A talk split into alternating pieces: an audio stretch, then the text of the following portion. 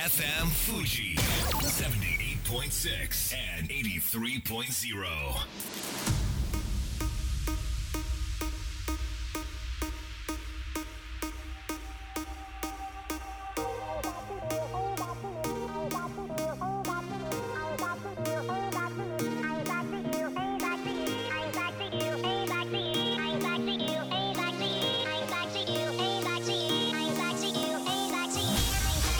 月曜夜のひとときいかがお過ごしでしょうか？この番組「みんなのラジオは」自分の故郷を盛り上げたい誰かの役に立ちたいぜひ知ってほしい聞いてほしいそんなたくさんの思いを発信していく番組です。本日で第231回の放送東京代々木のスタジオビビットより生放送でお届けしてまいります。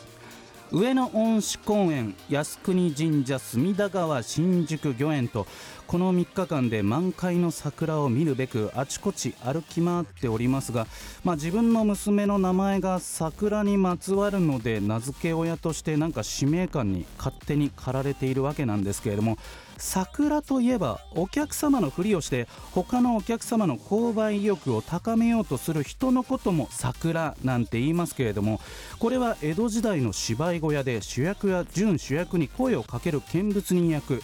村人 A とか B とかそういった役の方はパッとやってパッと消えることから桜の性質になぞらえて桜と呼ばれたそうです。それが露天商の間でも広まって自分の店の集客の手段にしてやろうとまあいうことになったわけですけれどもこれ現代のファッションに当てはめますとここ数年転売ヤーがねもう本当に多くて大変迷惑してます。定価で買いたくても買えない。そこで某人気ファッションブランドに勤めている知人にですねいや転売ヤーをブランド側でどうにかする気はないのかと聞きますといやこれがね並びが多くなるとやっぱり話題になるんですとで転売ヤーも来ないようなブランドっていうのもどうなのかなということで彼らの存在がある種人気があるないのバロメーターになっているのも事実ですと。まあそんなこと言ってましてね。まあでもそれがやりすぎますとオメガとスウォッチのコラボが人殺到しすぎておととい発売中止に追い込まれていました。何事も過ぎたるは及ばざるがごとしということなんでしょうか。桜もほどほどに。こんばんは。DJ 西川俊也です。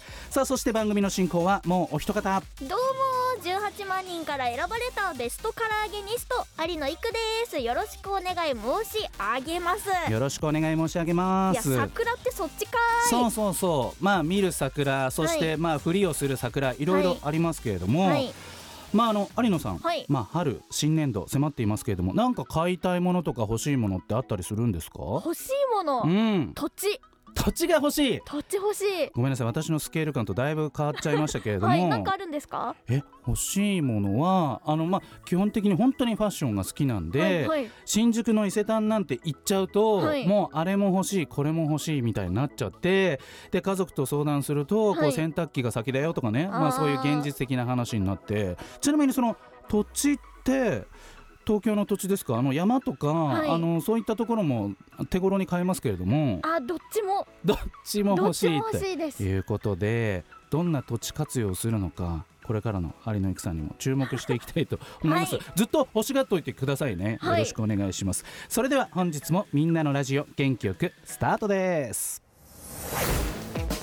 FM Fuji FM Fuji 78.6 and 83.0. この番組は株式会社フレイマプレフィックスネットショップリオリオエクシード株式会社共同司法書士事務所の提供でお送りします。それでは前半はこちらのコーナーです。ラジオシアター。このコーナーでは NPO 法人文化芸術教育支援センター副理事長エミさんがさまざまなジャンルで活躍するパフォーマーをゲストに招きお届けしていきます。えみさんよろしくお願いします。よろしくお願いいたします。えー、では自己紹介お願いします。はい、こんばんは、玉山恵美と申します。新人の脚本家さんや役者さんの活躍の場を広げる活動をしています。はい。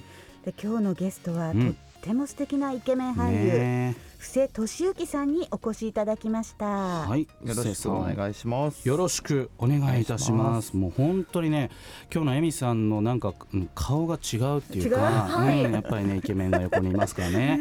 バレたではゆきちゃん、布施さんのプロフィール簡単にご紹介をお願いいたします。はい布施俊之さん東京都出身血液側型血液型は O 型、うんはい。私も O 型です、うん、あよかった。私もです。はい。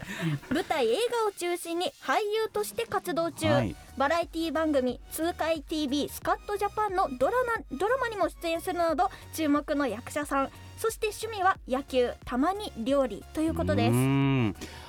あの布施さん、はい。スカットジャパン出られて反響ありましたか、ありましたね、うん。もう本当にインスタの通知がずっと鳴りやまない。イケメンが出てるよってね。でもその時共演されてた常松ゆりさん、非常にね今活躍されていらっしゃいますけれども、はいまあ、それもきっかけとなって他にも再現ドラマいろいろ出てらっしゃるんですよね。そうですねはい、うん。結構行列の番組だったりとか、うん。金スマさんとか、はい、やらせていただいてました SMAP の中居さんの再現ドラマ、やりましたね。はい。で ダンスのシーンとかどうだったんですか？ダンスのシーンがもううん。映像を見てこれと同じようにとはい同じように。言われるんですが、うん。僕はダンスがちょっと苦手なとダンスこが。苦手な布施さんにとって中居さんのダンスってどうなんですか？ちょうどいい感じ。いやいや全然うまいよみたいな。うまいですね。ね。もうどう動いてるのか分かんなかったですうねんやっぱ再現ドラマってそのご本人により忠実にとかそういう演出が入るんですか？そうです。もう髪型とかもそうなんで。はいへーエミさんあの、布施さんの演技ってご覧になったことあるんですか？そうですね。一緒に舞台やらせていただいたこともあって、うん。すごいあの顔もイケメンなんだけどスタイルも抜群なんですよ、ねえ背も高くてそうねなんです。すんごいステージに立つと花があって、うん。でお芝居もですね観客の心に響く演技で、うん。セリフや言葉でこうつあの理解するよりも先にはいこうなんていうんだろう気持ちで伝わるっていうかそういう感動させてくれる俳優さんですうね。ん。ありがとうございます。マネージャーに見えてきましたけどね。マネージャーねやるから私が。うんびっくりしました 俳優を目指したきっかけって何かあるんですか？そうですね。もう映画に出させていただいたのが初めてのお芝居がそのですへね。それがきっかけでえなんか目指す前に映画に出れちゃったってことなんですかそれって？あの野球をずっとやっていたんはいうんうんうんうん。ででまあその当時の事務所のマネージャーさんからこのオーディションを受けてみないっていうことで。そんなきっかけがあって、はい。ねやってみたらあ面白いなこの仕事って感じになったんですね。まあ映画そして再現ドラマでも活躍していますが舞台もやってらっしゃいます。はい近々あるんですよね舞台が。ですね3月の30日から4月の3日まで、東京はシアターサンモール、うんえー4月9日から10日で大阪は ABC ホールではい海町ダイアリーというものをやらせていただきます。これ映画でもねはい。大変話題になった長澤まさみさん、綾瀬はるかさん、加穂さん、はい。広瀬すずさんが出てね大変話題になりましたけれどもあの映画をこう再現するそうですね。舞台なんですか？はい。舞台だけのなんか特徴っていうのもあるんですか？もう歌とダンスがへー。え踊っちゃうの？踊っちゃいますね。踊れるシーンあったっけなみたいな。生で歌ってダンスが盛りだくさんで、でもあの、はい。まん延防止措置、はい。開けてよかったですいやね本当に良かったですうん。ねやっともう大々的に来てくださいっていうそうですよね。告知ができて、はい。やっぱそれ役者さんにとってはもう気持ちもだいぶ違いますか？変わりましたね。やっぱ SNS でうん。発信するときに来てくださいってやっていいのかなとかうん。知り合いの人にも見に来てって言っていいのかなっていうところがすごいあったんで。時間を変更しますとかね。はい。いろいろねあ工夫してやってらっしゃいましたけども、今は堂々とできるので。3月30日ってことはもうだいぶ日にちが迫ってはいいますね。まだ間に合いますか？チケッまだト。間に合います。あはい。よかった。ぜひね多くの方に足を運んでいただければと思いますが、はい。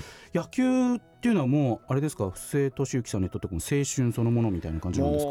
そうですね。もうずっと野球が隣にあったっていうぐらいそうやっていたんで。ポジションはどこだったんですか？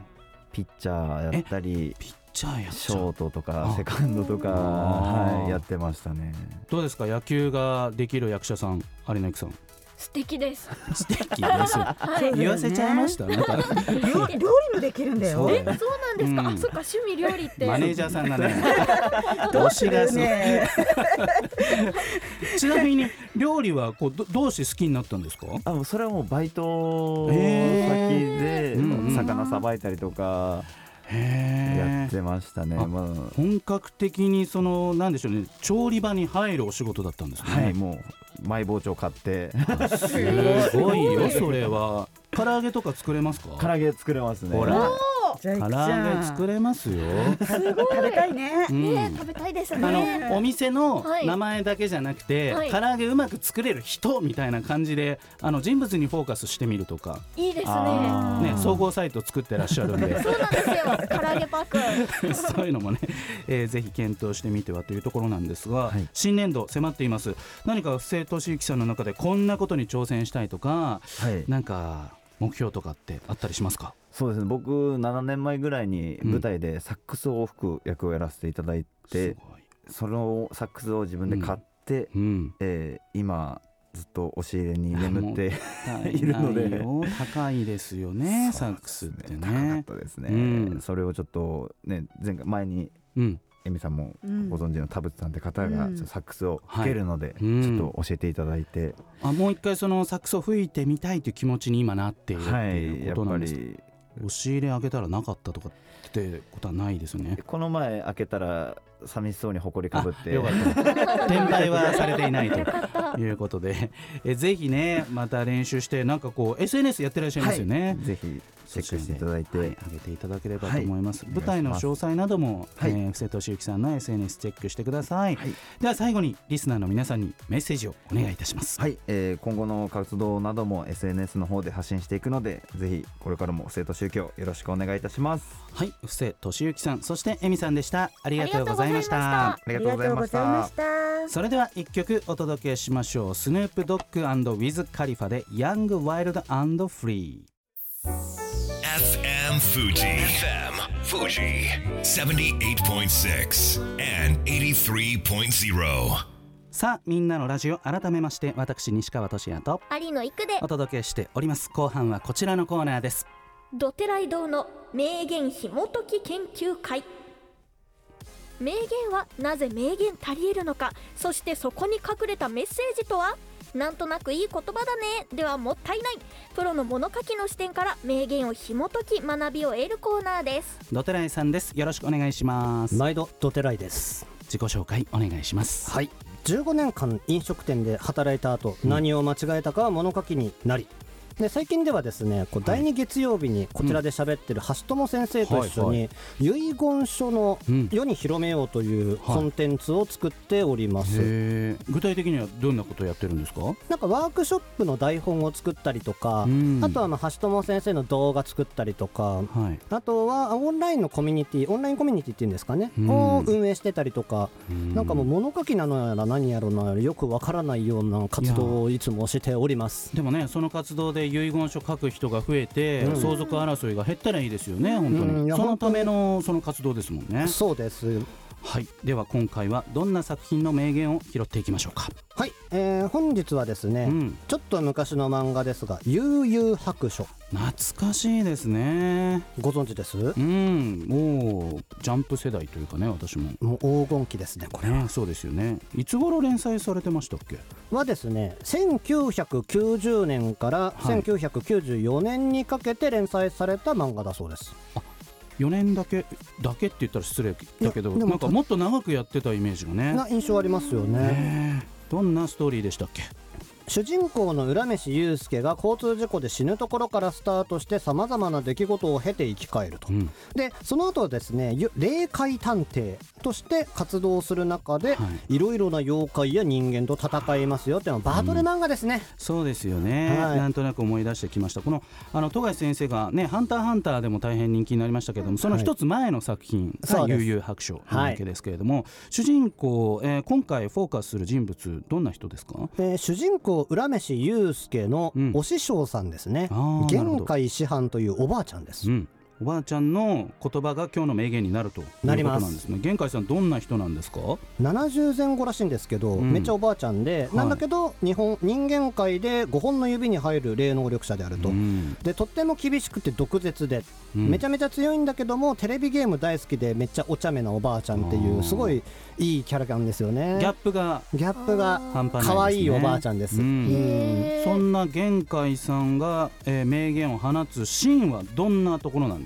がですね、えー、とやっぱりジャンプ漫画らしくて、はい。あのートーナメントバトルトーナメントがあるんですよ、はい。まあ、団体戦で妖怪と人間が入り混じって誰が一番強いのかっていうのをうん。選ぶのがあって、はい。でこのおばあちゃんですね浦飯祐介のチームに入ってるんですね、うん。でそこで準決勝で当たった裏おとぎチームっていうところと戦ってるんですよ。はい。なんかこうおとぎ話の主人公たちをもじったやつらが敵なんですけどうーん。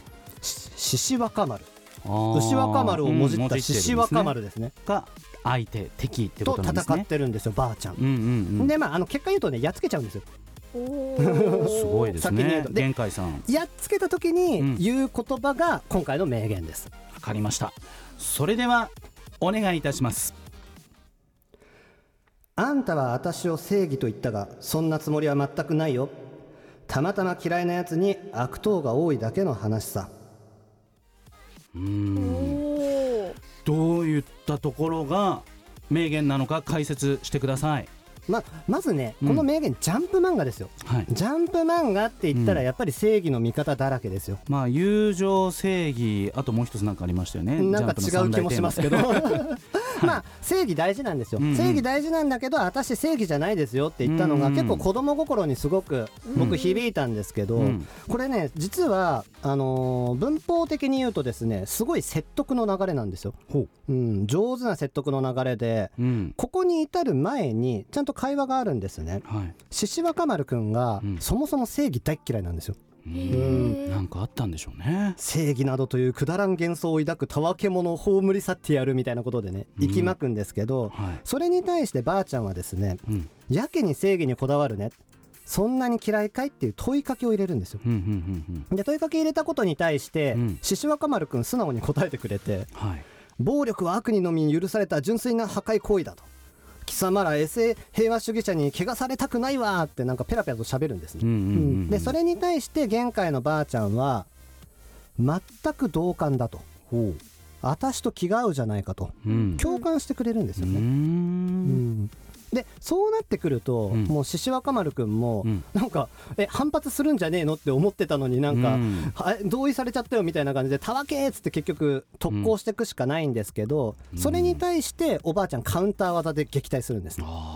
で相手を無力化して、うん。もう何にもできない状態にしてお話聞ける状態にして、うん。私は正義のつもりじゃないよっていうたまたま嫌いなやつに悪党が多かっただけだよっていう風になだめてあげると。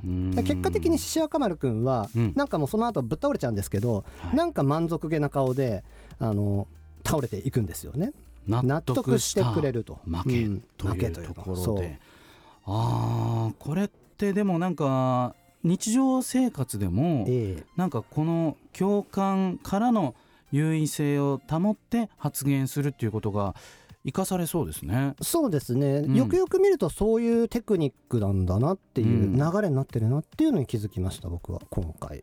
なんか場面想像できますか、この共感うんうん。優位性からの発言みたいなところで言うと、あーなんかうん。一方的に言うんじゃなくて、うん。キャッチボールをしてるところがうん。なんかいいなって思いました、あーおしゃれですよね。なんかそういうところが、私もまあ2歳の娘をねうん。子育てしてるんですけども、まあ一般的にイヤイヤ期って言われていて、うん。まあ他の子供お子さんと比較する機会がコロナだし待機児童だし全然ないから、自分の子供しかわからないんですけど、えなんかすごいうまくいかないなっていう場面が結構あるんですえよ。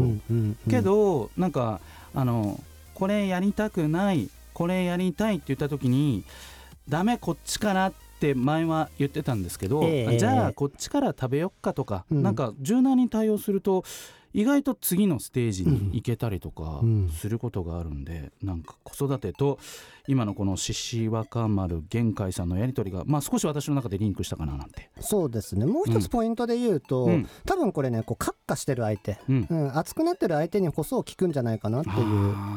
熱くなってる相手には一度共感しようみたいな。そう。相手は反発してくれると思うから、怒りが行き場がなくなって結局相手何も言えなくなっちゃうんですよね。その無力化の仕方っていうのもなんかすごい上手だな、おばあちゃんっていわかるうわかる。よそうだよねそうだよね。一緒だねみたいなね。お言ってくれよ反撃してくれよっていう感覚だったんだと思うんですよなるほどさあドテライさん告知があればお願いします。はい、えっ、と僕先週うん前回うん先月か。先月。言ったんですけど、うんうん。絵本を作ってるんですよ。ね作ってました、絵本インクっていう名前をね、皆さん覚えていただきたいんですけれども、はい。えークラウドファンディングの、うん。えー幕開けはいでですね、こちら今商品を売っております。うん。えっ、と絵本の中に入り込もうっていうようなアバター絵本、うん。アバター作ってその中にえっ、とどあ読者のアバター作ってその中に入ろうみたいなそういう絵本を作ってるんですけれども、そちら幕開けで今販売しておりますので、30日までなんですよ。えこれってクラウドファンディングってことですか？クラウドファンディングですね、へー。だただまあその後もずっと商品化で、うんうんうん。あの売っていくものなんですけれども、うん。お得にクラファンだとお得に購入できますよっていうことで、30日までなんでね。どどうやって検索して詳細見たらいいですか？えっ、と幕開け絵本インクアバター絵本。このはい。3ワードでいけます、キーワード。はい。ぜひ検索してください。ここまではドテライさんでした。ありがとうございました。それでは素敵な1週間を。また来週この番組は有限会社東音楽器足立センター柴田ホーム会計事務所バランスとグロースコンサルティング株式会社ドテライド以上の提供でお送りしました。